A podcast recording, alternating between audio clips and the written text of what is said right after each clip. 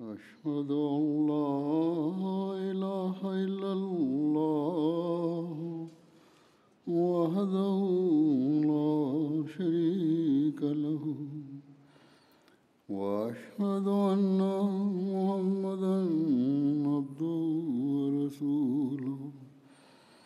أما بعد فأعوذ بالله من الشيطان الرجيم.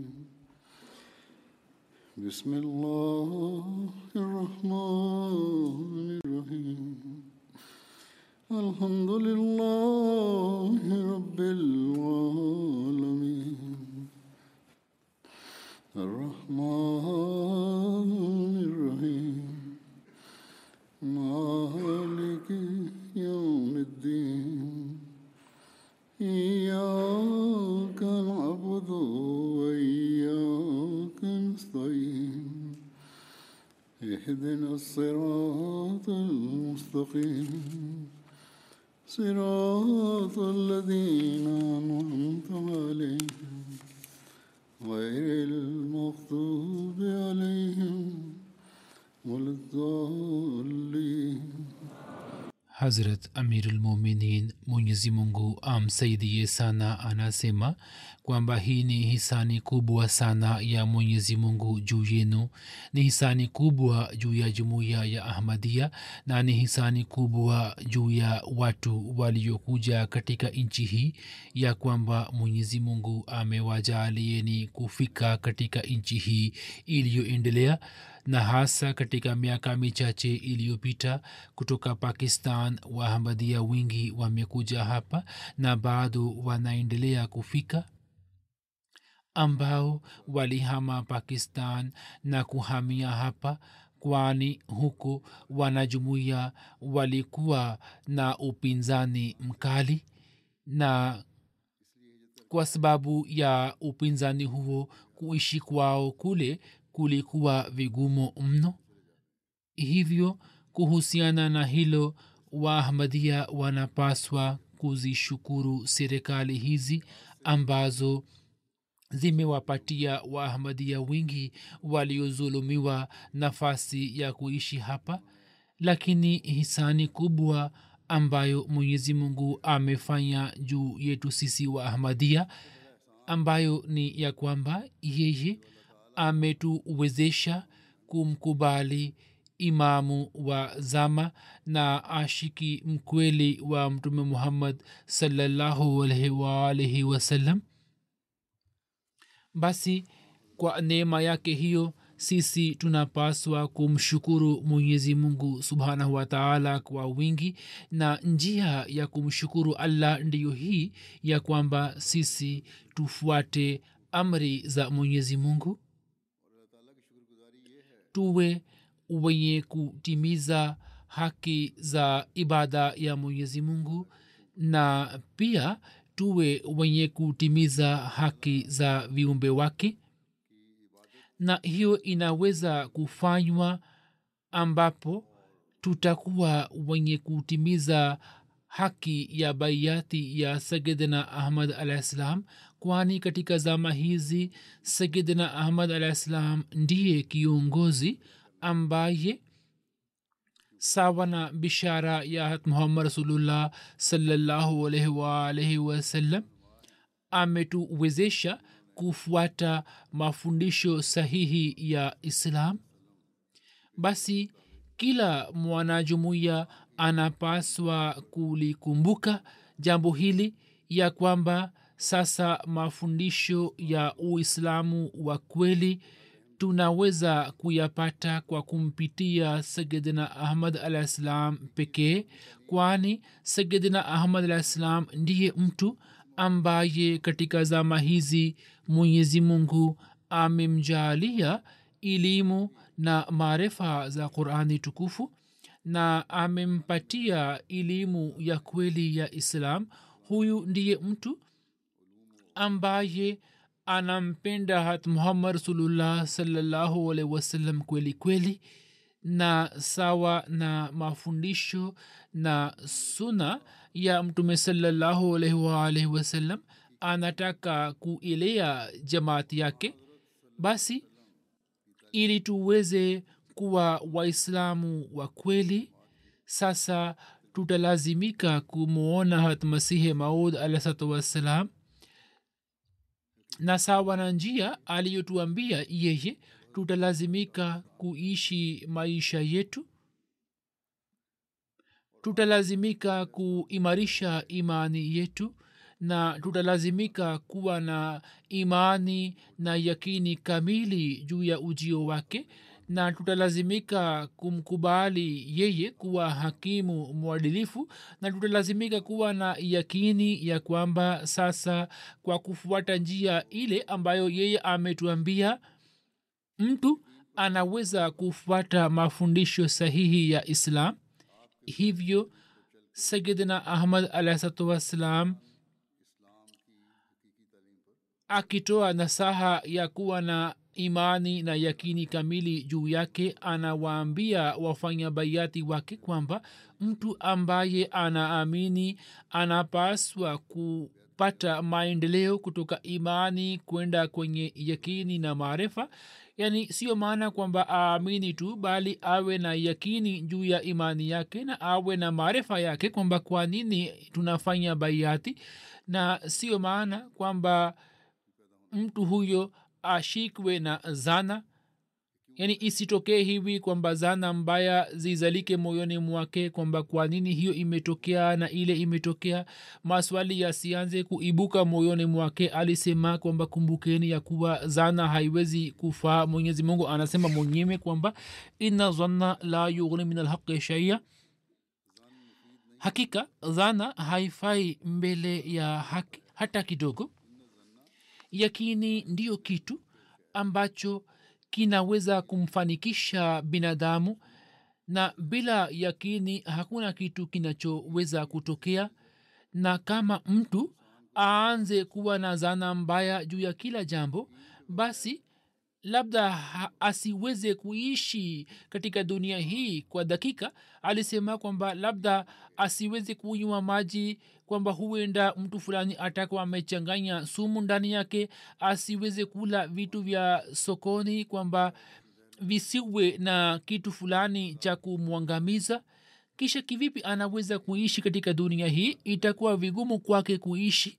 Huu ni mfano unaoeleweka vivyo hivyo mtu katika mambo yake ya kiroho anaweza kunufaika na mfano huo. Alisema kwamba sasa nyini mufikiri wenyewe na mujiamulie mioyoni mwenu kwamba je nyini ambao mmefanya baiati juu ya mkono wangu na mmenikubali kuwa masihe maud na hakimu mwadilifu sasa baada ya kuamini hayo ikiwa kuhusu hukumu yangu na kitendo changu zana fulani inazalika moyoni mwenu basi muwe na wasiwasi kuhusu imani yenu. Imani ambayo iwe imejaa na zana na wasiwasi haiwezi kuzalisha natija iliyo njema lakini kama mmekubali kwa moyo wa kweli kwamba masihe maud ndiye hakimu? Basi mbele ya hukumu yake na matendo yake mujisalimishe na muzienzi hukumu zake zote ili muweze kumheshimu mtume salallahu alaihi waalaihi wasallam na mambo yake yaliyotukuka. Ushahidi wa mtume salallahu alaihi wasallam unatosha? Yeye anatuambia kwamba nini mtakuwa na imamu? Yani masihi anayekuja atakuwa imamu winu atakuwa hakimu mwadilifu. Na kama nini hamjarizika juu ya ushahidi huo basi nini mtarizika? Na njia hii haiwezi kuwa sahihi yenye kubarikiwa kwamba mtu awe na imani na pia awe na zana mbaya moyoni mwake. Yaani kizwahiri mtu aseme kwamba mimi nimeamini lakini kisha awe na zana mbaya katika mambo mbalimbali. Alisema watu walionikataa na wanaleta shutma juu yangu wao hawakunitambua. Na mtu ambaye amenikubali na kisha analeta shutma juu yangu au ananipinga yeye ana bahati mbaya zaidi kwamba baada ya kuona tena alipofuka basi hiki ni kiwango cha imani tunachopaswa kuwa nacho. Hata masihe maud alah ssalam ndiye ambaye baada yake alikuwa ametuambia kwamba ukhalifa utaanza na sio hat masihe maud alah ssalam pekee bali mtume mtukufu waalaihi wasallam pia pamoja na ujio wa masihi na mahdi alikuwa ametoa taarifa kwamba ukhalifa utaendelea hadi siku ya kiama na ukhalifa wa ahmadia ndiyo nizamu inayoendeleza njia za masihe maud alahsatu wassalam ndiyo nizamu ya kuendeleza hukumu za hakimu huyu huyu aliye mwadilifu katika ahadi yetu. Kila mwanajumuiya ana ahidi kwamba atashikamana na ukhalifa na atautii. Basi kuhusiana na hilo kushikamana na ukhalifa na kuutii na kutimiza ahadi hiyo ndiyo wajibu wa kila ahmadia waila kufanya baiati ni jambo bure tu.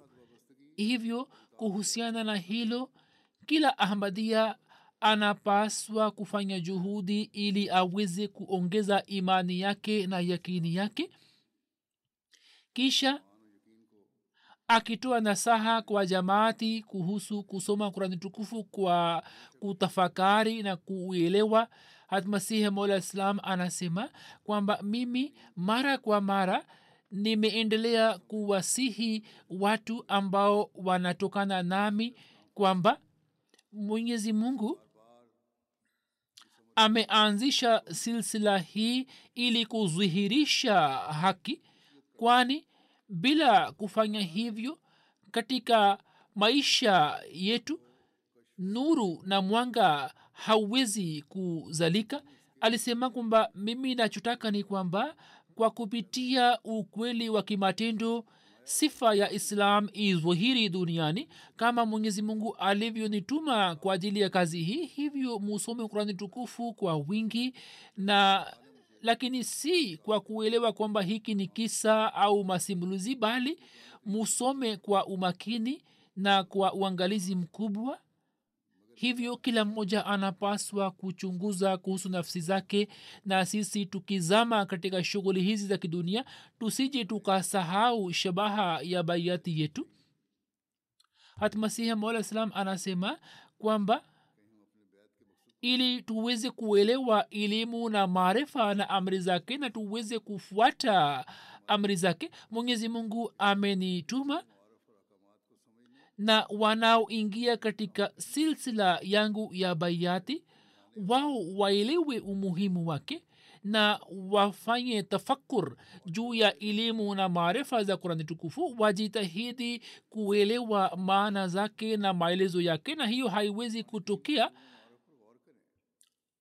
ambapo sisi hatutafanya juhudi ya kuelewa khazina za kiroho za masihi malislam na vitabu vyake na kama hatutafanya juhudi ya kusoma vitabu vyake na kuelewa masihi malislam alisema kwamba kurani tukufu si kisa wala masimulizi bali ni mfumo mzima wa maisha ambao kufuata mfumo huo ni wajibu wa kila ahmadia sisi baada ya kufika katika nchi hizi kama tumesahau shabaha yetu hiyo na tukizama katika shughuli za kidunia tu na tusipofanya juhudi ya kufanya mazingira yetu ya nyumbani kuendana na mafundisho ya kurani tukufu hapo watoto wetu na vizazi vyetu watakwenda mbali na dini na hilo badala ya kumshukuru allah subhanahu wataala kutakuwa na kukataa kwa fadhila ya allah. Hivyo kuna haja ya kutafakari sana juu ya jambo hili na kwa kila ahmadia hata kama ni mwanajumuiya wa zamani au ni mwanajumuiya mpya walizaliwa hapa au walifanya hijra na wakafika hapa waelewe kwamba ukaribu wa allah subhanahu wataala na kutimiza haki ya ibada yake na kusoma kitabu chake na kusoma kitabu chake na kuelewa kitabu chake na kufuata amri zake zote kunatakiwa kuwa wajibu wetu wa msingi. Ndipo tunaweza kutimiza haki ya baiati yetu waliofanya hijra na kufika hapa. Wao baada ya kufika hapa wamesalimika kutoka upinzani wa dunia lakini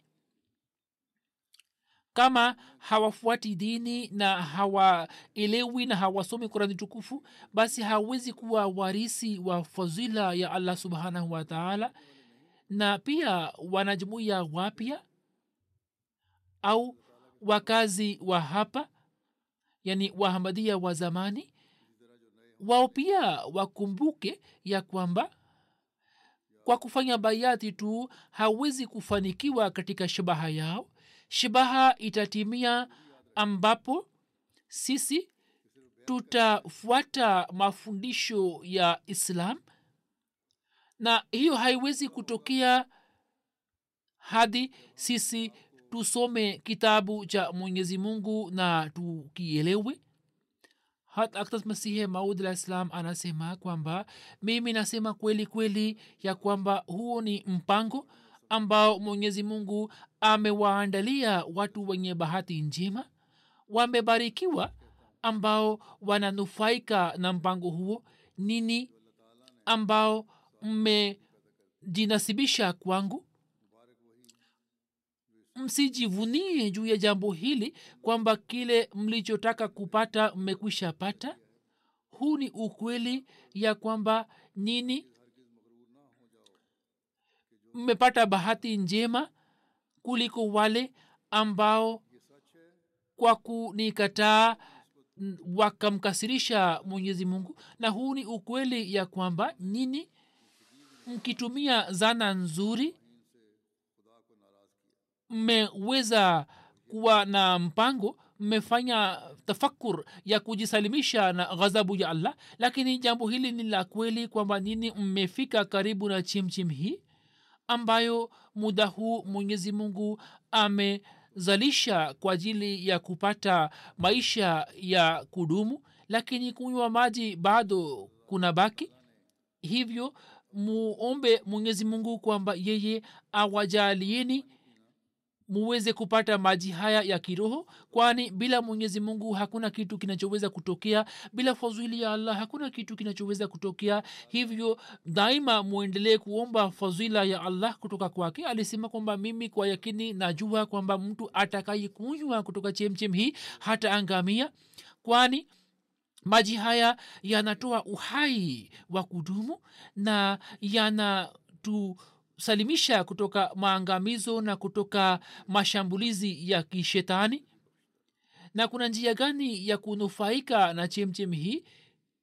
Ndiyo hii ya kwamba mwenyezi mungu ameanzisha haki mbili juu yenu. Nini? Mutimize haki zile kwa moyo wote na mutimize haki hizi kwa nguvu zote. Moja ni haki ya allah na nyingine ni haki ya viumbe wake.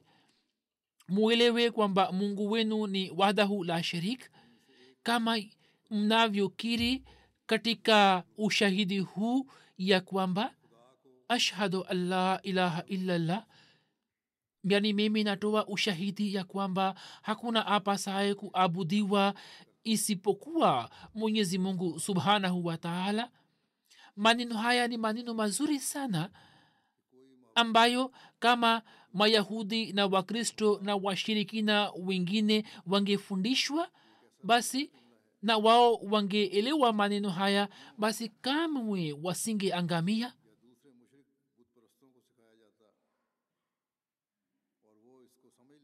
Kwa sababu ya kukosa kalema hiyo tu wao waliangamia na wakapata balaa na roho zao zikaangamia. Hivyo angalieni jinsi hat maud alah salam alivyotutia moyo na ametoa zamana kwamba chemchem ambayo mmekaribia kufika karibu yake baada ya kufanya baiati mmekiri jambo fulani. Kama mtakunywa kutoka chemchem hii mtanufaika na chemchem hii na hamtaishia mm, kuhusu maneno tu bali mtafuata kimatendo basi mnapewa zamana hii ya kwamba nini? Hamtaangamia kiroho? Kwani hata masihi maud alah ssalam ndiye mtu ambaye alikuja kuleta ujumbe wa kurani tukufu na alikuja kuendeleza amri za mwenyezi mungu katika dunia hii?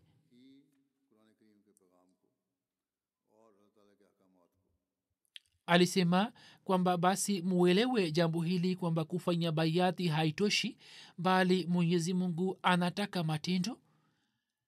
Na mtu ambaye atafanya matendo yeye hatakosa fadhila ya allah bali atapata fadhila zake na hataangamia. Na hali hii ya matendo itapatikana ambapo ashhadu an la ilaha illallah kalema hiyo itakuwa sauti ya zwahiri zenu na batini yenu? Na nini? Mtampenda mwenyezi mungu kuliko vitu vyote vya dunia? Na nini? Hamtaomba kitu chochote isipokuwa razi ya mwenyezi mungu? Na nini? Mtafuata amri zote za mwenyezi mungu? Hivyo kila moja wenu kuhusiana na jambo hilo anaweza kutafakari na kujichunguza kwamba je sisi tunaposoma kalema? Je kwa kweli mwenyezi mungu anakuwa mpendwa wetu kuliko vitu vyote vya dunia na kupata razwi yake inakuwa shabaha yetu na kusudio letu? Je kwa kweli tunafuata amri za mwenyezi mungu? Kama katika nyakati za swala hatu swali au hatupati fikra ya kuswali na kama sisi tukiacha shughuli zetu za kidunia hatusemi labek juu ya mwito wa allah taala na hatuhudhurii kwa ajili ya swala.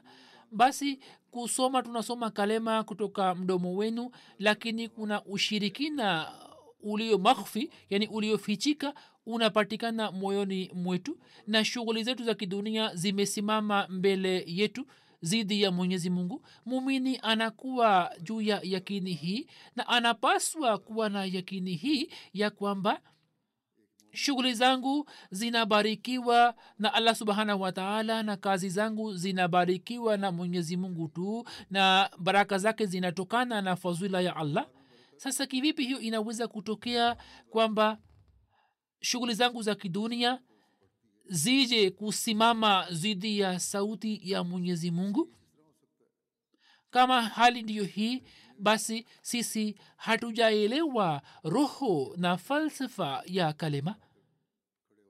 Kukiri tunakiri kwa mdomo wenu mdomo wetu kwamba sisi tunasoma kalema lakini matendo yetu hayaendani na kauli zetu sisi tumekuja karibu na chimchim ya maji haya ya kiroho lakini hatujafanya juhudi ya kunywa maji.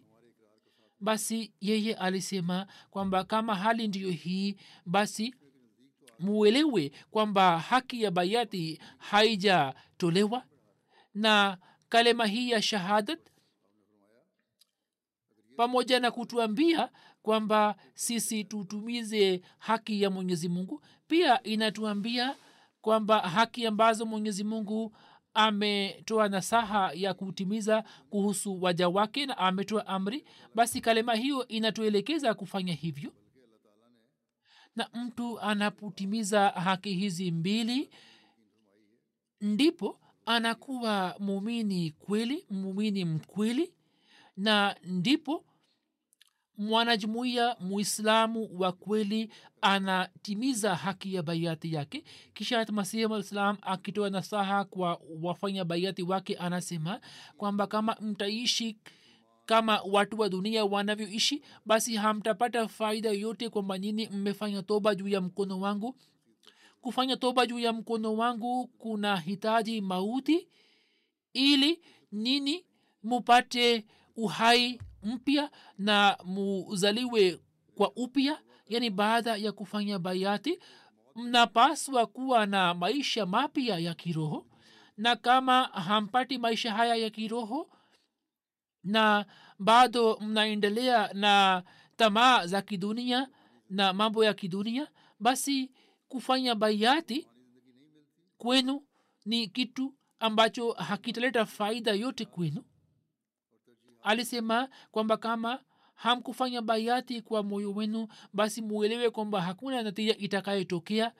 Na kutoka bayati yangu mwenyezi mungu anataka kwamba nini mukiri kwa moyo wenu. Hivyo mtu ambaye ananikubali kwa moyo wa kweli na anafanya toba ya kweli kutoka madhambi yake yote basi mwenyezi mungu mwingi wa rehma na mwingi wa ukarimu lazima anamsamehe na anasamehe madhambi yake na anakuwa na hali hii kana kwamba ametoka kutoka tumbo la mama yake kisha malaika wanamlinda kwani ye anakuwa mtakatifu. Alisema kwamba katika kijiji fulani awepo mtu mmoja tu mwema. Basi mwenyezi mungu kwa ajili ya mtu huyo mwema anasalimisha kijiji hicho kutoka maangamizo lakini maangamio yanapotokea basi wote wanapata maangamio. Lakini hata hivyo mwenyezi mungu kwa namna fulani anawasalimisha waja wake. Hiyo ni sunna ya allah subhanahu wataala kwamba awepo mtu mmoja tu mwema basi kwa ajili yake wengine pia wanasalimishwa. Basi hiyo ni usuli ya msingi ambayo tunapaswa kuikumbuka kwamba mwenyezi mungu husikiliza na hupokea maombi ya waja wake waliohilisika na hukubali matendo yao yaliyomema basi tunapaswa kufanya juhudi kwamba ibada zetu ziwe kwa ajili ya mwenyezi mungu na matendo yetu yawe kwa ajili ya kupata razi ya allah subhanahu wataala siku hizi kutokana na hali ya kidunia jambo linalodhihiri ya kwamba ma, mawingu ya maangamizo yametanda juu yetu. Rais wa marekani ametoa kauli jana kwamba kama uruhusi ukitumia silaha ya kinyuklia basi upande wa pili pia ataona matokeo yake na maangamio yatakayotokea yataimaliza dunia hii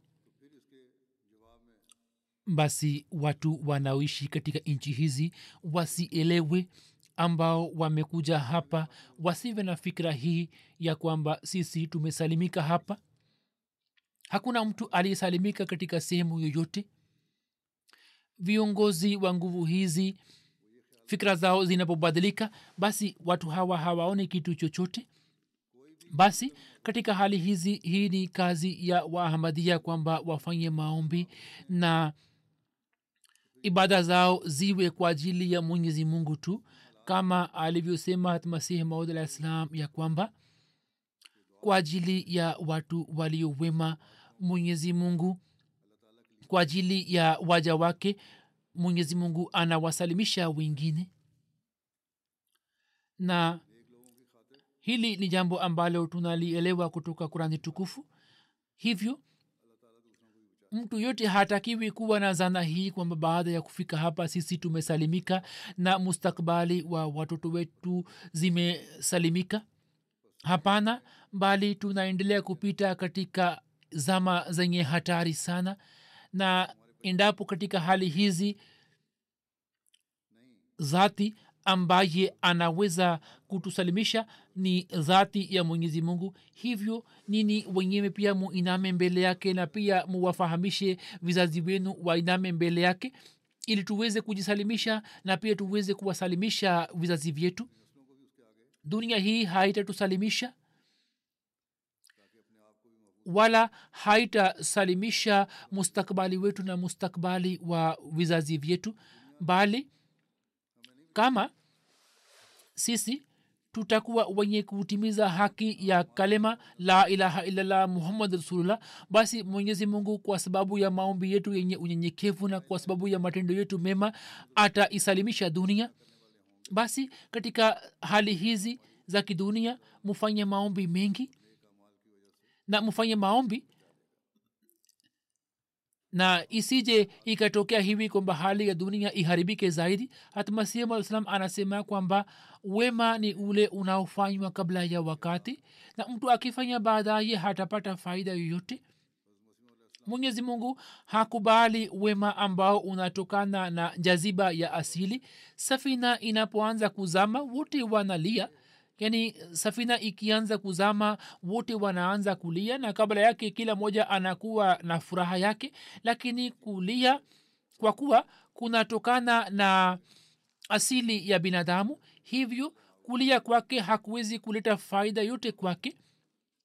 Na kunafaa katika muda ulio kabla yake ambapo kunakuwa na hali ya amani. Alisema kwamba mwelewe ya kuwa hiyo ndiyo siri ya kumpata allah mtu ambaye anakuwa makini kabla ya kutokea kwa mabalaa na anakuwa makini kana kwamba radhi inakaribia kuanguka juu yake radhi ile haianguki juu yake. Kama atakuwa makini na atafikiri kwamba radhi inakaribia kuanguka radhi haitaanguka juu yake hata kama iwe na migurumo kiasi fulani lakini mtu ambaye analia au anapiga kelele kwa kuona radhi radhi itaanguka juu yake na itamwangamiza kwani mtu huyo anaiogopa radhi wala haogopi kutoka kwa allah.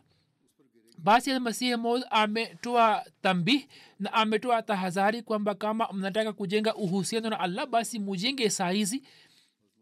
Mawingu ya hatari yametanda au mawingu haya kama viongozi hawa wakitaka wanaweza kuyadhibiti lakini muda wote yanaweza kusambaa.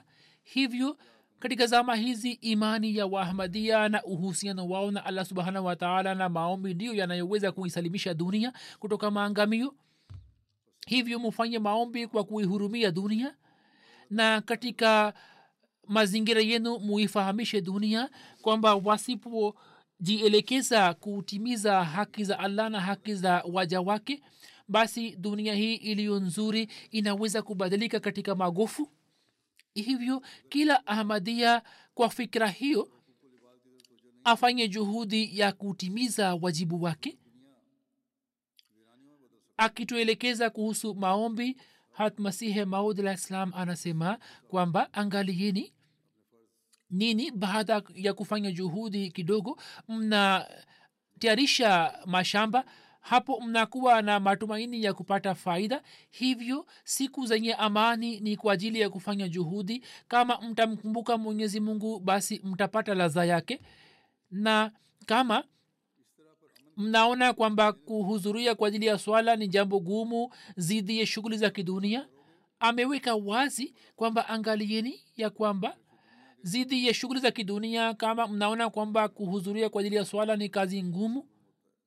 Na kwa ajili ya swala ya tahajudi ni kazi ngumu zaidi.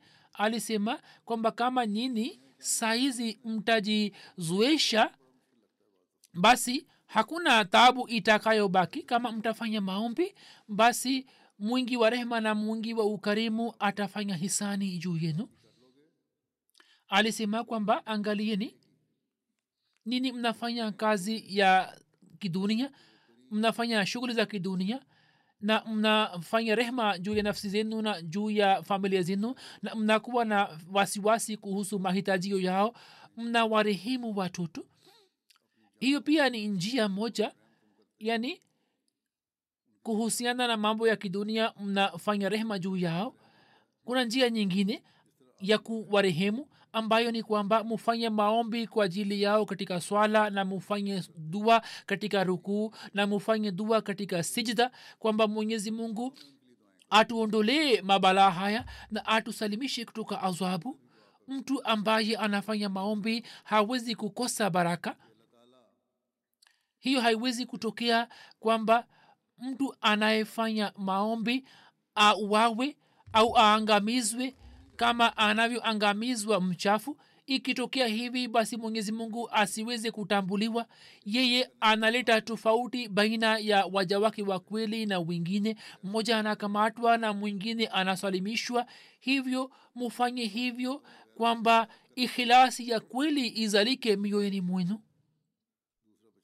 Mambo haya masihi maud alikuwa amesema katika zama zile ambapo tauni ilikuwa imesambaa. Lakini hata katika zama hizi nishani na alama za maangamio ya kimataifa tunazoziangalia kama nisemavyo kwamba ni muhimu kwamba tuiname mbele ya allah. Na hiyo ndiyo njia pekee ambayo ni njia ya kutusalimisha na pia ni njia ya kuisalimisha dunia. Kisha akitoa nasaha kwa jamaati kuhusu hulka njema kwani kuonyesha hulka njema pia ni amri moja katika amri za mwenyezi mungu. Hivyo sayidina ahmad alah salam anasema kwamba kurekebisha hulka ni kazi ngumu mno. Madamu mtu asiendelee kuchunguza kuhusu nafsi yake hawezi kurekebika. Yaani msipoendelee kuchunguza kuhusu nafsi zenu na mambo mnayoyafanya mchana kutwa jinsi mnavyoishi. Msipochunguza kuhusu hali zenu kwamba mambo gani mema mmeyafanya na mambo mabaya ambayo mmeyafanya hamwezi kurekebika mpaka mujichunguze. Alisema kwamba hulka mbaya za ulimi zinaleta uadui.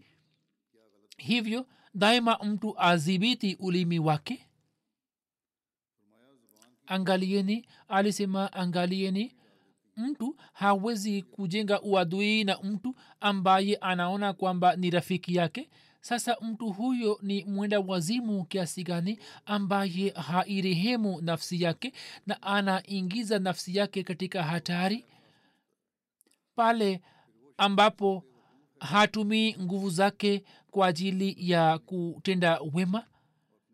Yaani akili inamtaka mtu kwamba nguvu na vipaji ambavyo mwenyezi mungu amempatia avitumie kwa ajili ya kutenda wema na atumie nguvu zake na vipaji vyake ili kutoka kila kitendo cha binadamu hulka njema ziwe zinazwihiri juu ya mambo madogo madogo kama mtaanza kuonyesha hulka mbaya basi mtaingiza mtajiingiza katika hatari ikumbukwe ya kwamba upande mmoja islam inatoa mafundisho ya kuonyesha subira na uvumilivu na hulka njema katika ubishi na ugomwi wa kizwati. Upande wa pili inatuhamasisha kuonyesha ghera ya kidini katika maswala ya kidini. Hivyo hatmasihi malislam anaeleza kwamba mtu ambaye ametangaza kuacha silsila ya alia yani dini islam na anatukana silsila hiyo na anajenga uadui ulio hatari. Swala lake ni tofauti. Kama masahaba walivyokabiliana na shida mbalimbali mbali, na walipoona kwamba jamaa zao wanavunja heshima ya islam hapo wakatanguliza islam juu ya uhusiano wao wa kijamaa. Alisema kwamba mtu ambaye ni adui mkali wa islam na anamtukana mtume salallahu wasalam huyu ni mtu ambaye inabidi tuonyeshe chuki kuhusu mtu huyo. Lakini kama kuna mtu ambaye ni mzembe katika matendo yake basi inabidi tuvumilie makosa yake na tuendelee kuwa na uhusiano naye yani kama yeye hapingi basi muwe na uhusiano mwema naye. Lakini mtu ambaye anapinga waziwazi na anaitukana islam na mtume salaa salam na hata kama akifahamishwa hajizuii hapo mnapaswa kuonyesha ghera ya kidini. Na vivyo hivyo kila ahmadia katika swala la hatmasihi amalislam pia anapaswa kuonyesha ghera yake ya kidini mtu ambaye ni mpinzani wa masihi amalislam na akifahamishwa mara kwa mara lakini hajizuii na anamtukana sisi hatuwezi kuwa na urafiki pamoja naye na hakuna ahmadia yeyote ambaye ghera yake inaweza kuvumilia. Wapo wengi miongoni mwenu ambao wametoka kutoka pakistan wana uzoefu wao jinsi mamulla wa huko wanavyotumia maneno mabaya zidi ya masihi maud alahsatu wassalam. Sasa kama mtu fulani atuambie kwamba sisi tuonyeshe mapenzi kwa mamula hawa au tusifanye maombi kwamba shari zao ziwarejee makwao gira yetu haiwezi kuvumilia hiyo. Na hiyo ni usuli kama masimu alisema kwamba itatumia hapa lakini hata hivyo zidi ya watu hawa sisi hatutashika kanuni mkononi mwetu. Kwani hiyo pia ni sehemu ya mafundisho ya islam kwamba mtu asishike kanuni ya nchi mkononi mwake. Kisha hatmasihi maud alah ssalam akieleza kuhusu sifa nyingine ambayo wahamadia wanapaswa kuwa nayo baada ya kufanya bayati hatmasihi maud alisema kwamba muzalishe udugu na upendo baina yenu. Akitoa mafundisho yake anasema kwamba jamaati yetu haitapata maendeleo mpaka wahamadia wahurumiane kweli kweli na nguvu ambayo wamepewa. Yaani mtu ambaye amepewa nguvu yeye atumie kwa ajili ya mnyonge na vipaji na nguvu ambazo mmejaaliwa kwa kuzitumia muwapende watu na wala msi wazarau almasihi mo anasema kwamba ninaposikiliza kwamba mtu fulani anapoona kasoro ya mtu fulani basi hamtendei kwa hulka njema bali anamtendea kwa chuki na kwa kumdharau. Alisema kwamba njia hiyo sio sahihi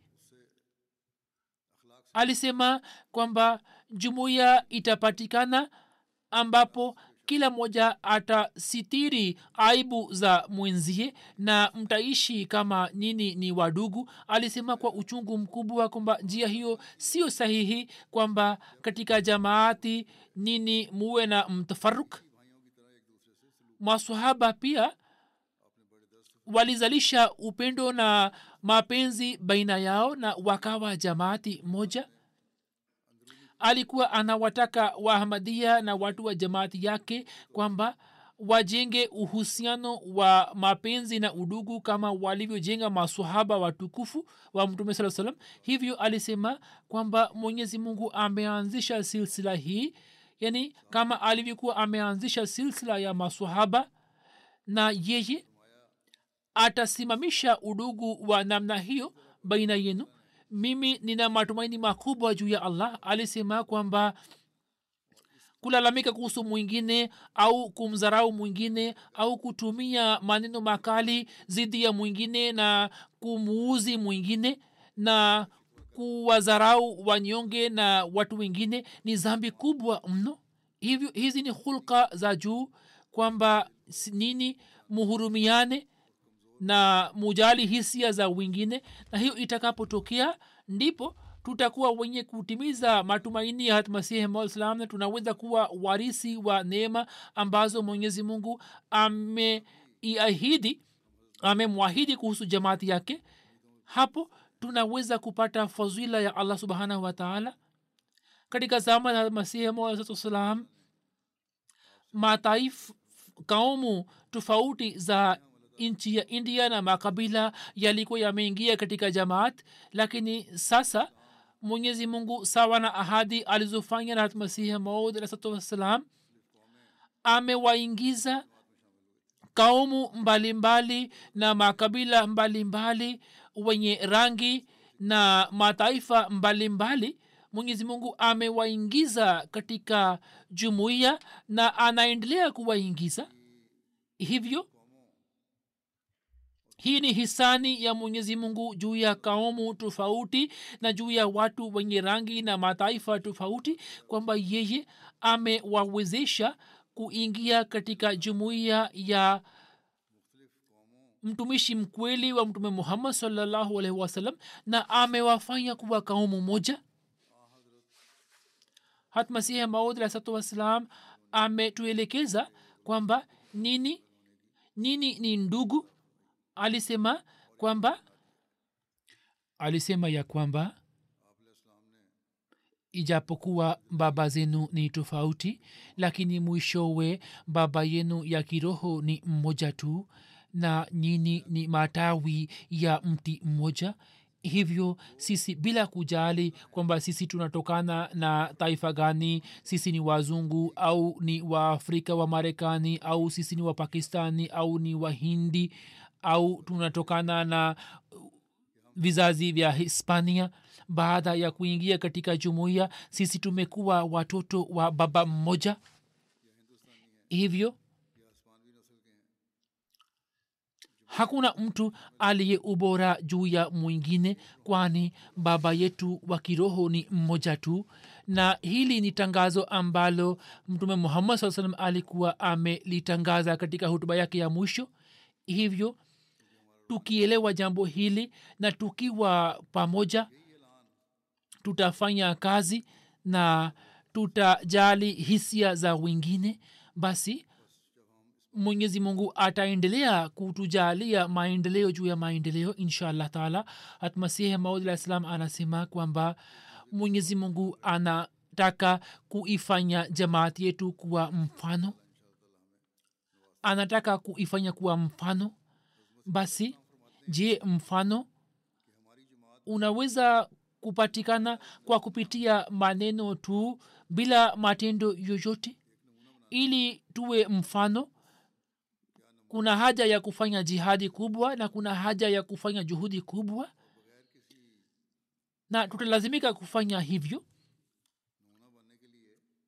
Tukiongeza vivango vya ibada zetu na pia tukiboresha hali za hulka zetu na tukijenga uhusiano wa udugu na mapenzi baina yetu na tukiongeza vivango vyake tutalazimika kuangalia kwamba je sisi tunaendelea kuwa mifano kwa wengine au la? Hatmasihi maud wassalam akitusihi kuhusu kufikia vivango vyetu anatuambia zaidi kwamba mwenyezi mungu humpenda mcha mungu kwa kukumbuka azma yake na ukubwa wake muendelee kuwa na hofu ya allah. Yani muwe na hofu moyoni mwenu na kumbukeni ya kwamba wote ni waja wa allah. Msimdhulumu yeyote wala msimtendee kwa ukali wala msimdharau yeyote. Alisema kwamba katika jamaati endapo mtu mmoja anakuwa mchafu basi anawachafua wote alisema kwamba hulka za juu na hulka zilizotukuka zinazalika ambapo mtu awe na uchamungu moyoni mwake. Hivyo akitoa nasaha kuhusu hilo anasema kwamba kwa ajili ya jamaati yetu kuna haja ya kuwa na uchamungu na takwa haswa kwa wazo hili kwamba wanatokana na mtu na wamo katika silsila ya bayati yake ambaye amedai kuwa maamur ili watu ambao waliokuwa wamejiingiza katika ubaguzi na vinyongo na ushirikina wa aina aina au walikuwa watu wa dunia wasalimike kutoka mabala haya. Kisha alisema kwamba jamaati yetu ifanye ghamu hii iwe zaidi kuliko ghamu zote za dunia. Mtu anakuwa na ghamu nyingi za kidunia alisema hapana ghamu hii iwe zaidi moyoni mwenu. Ghamu gani kwamba je tuna ucha mungu au la? Hivyo kama tunataka kutimiza haki ya bayati yetu kama tunataka kumshukuru mwenyezi mungu juu ya hisani zake basi kuna haja ya kuchunguza kuhusu nafsi zetu na hali zetu. Mwenyezi mungu atuwezeshe kwamba sisi sawa na matumaini ya masihi maula islam tuweze kuishi maisha ya kitawa tuwe wenye kutanguliza dini juu ya dunia na hofu ya allah izalike mioyoni mwetu na sisi kwa hakika tuwe wenye kutimiza haki ya ashhadu allah ilaha illallah na sisi tuingie katika jamaat ile ya akhirin ambayo habari yake njema mwenyezi mungu alikuwa amempatia mtume salallahu alehi wasallam. Mwenyezi mungu atuwezeshe kufanya hivyo nilipokuwa nafika misikitini amir saheb ameniambia ya kwamba miaka ishirini na minane iliyopita kabla ya leo siku ya leo yani oktoba kumi na nne msikiti huo ulikuwa umefunguliwa rasmi. Sasa miaka ishirini na minane imepita juu ya uzinduzi wake hivyo wahamadia wanaoishi hapa na wahamadia wa zamani na wahamadia wapya kila mmoja ajichunguze kwamba katika muda huo wote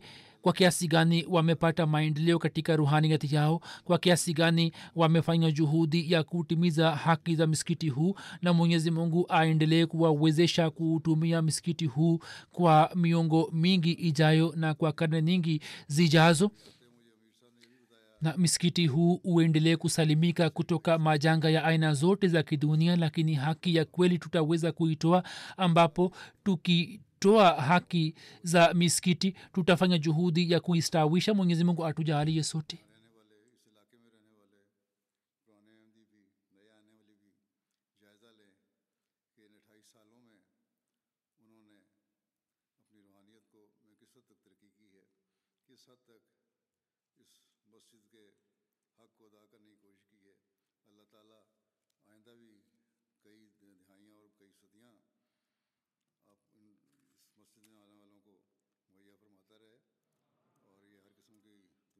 فاصلے بچی رہے۔ لیکن اصل حق تبھی ادا ہوگا جب ہم مسجدوں کے حق ادا کرتے ہوئے انہیں آباد کرنے کی کوشش کریں گے۔ اللہ تعالیٰ اس کی بھی ہمیں توفیق عطا فرمائے۔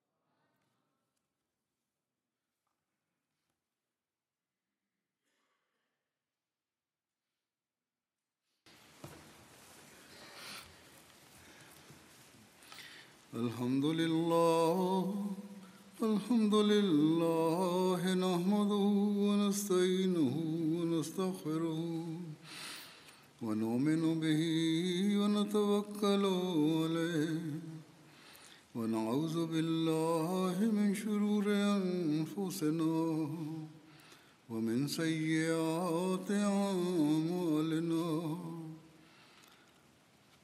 من يهده الله فلا مضل له ومن يضلل فلا هادي له. ونشهد أن لا إله إلا الله. ونشهد أن محمدا عبده ورسوله. عباد الله رحمكم الله. إن الله يأمر بالعدل واللسان وإيتاء ذي القربى وينهى عن الفحشاء والمنكر والبغي يعظكم لعلكم تذكرون. اذكروا الله يذكركم وادعوه يستجب لكم ولذكر الله أكبر.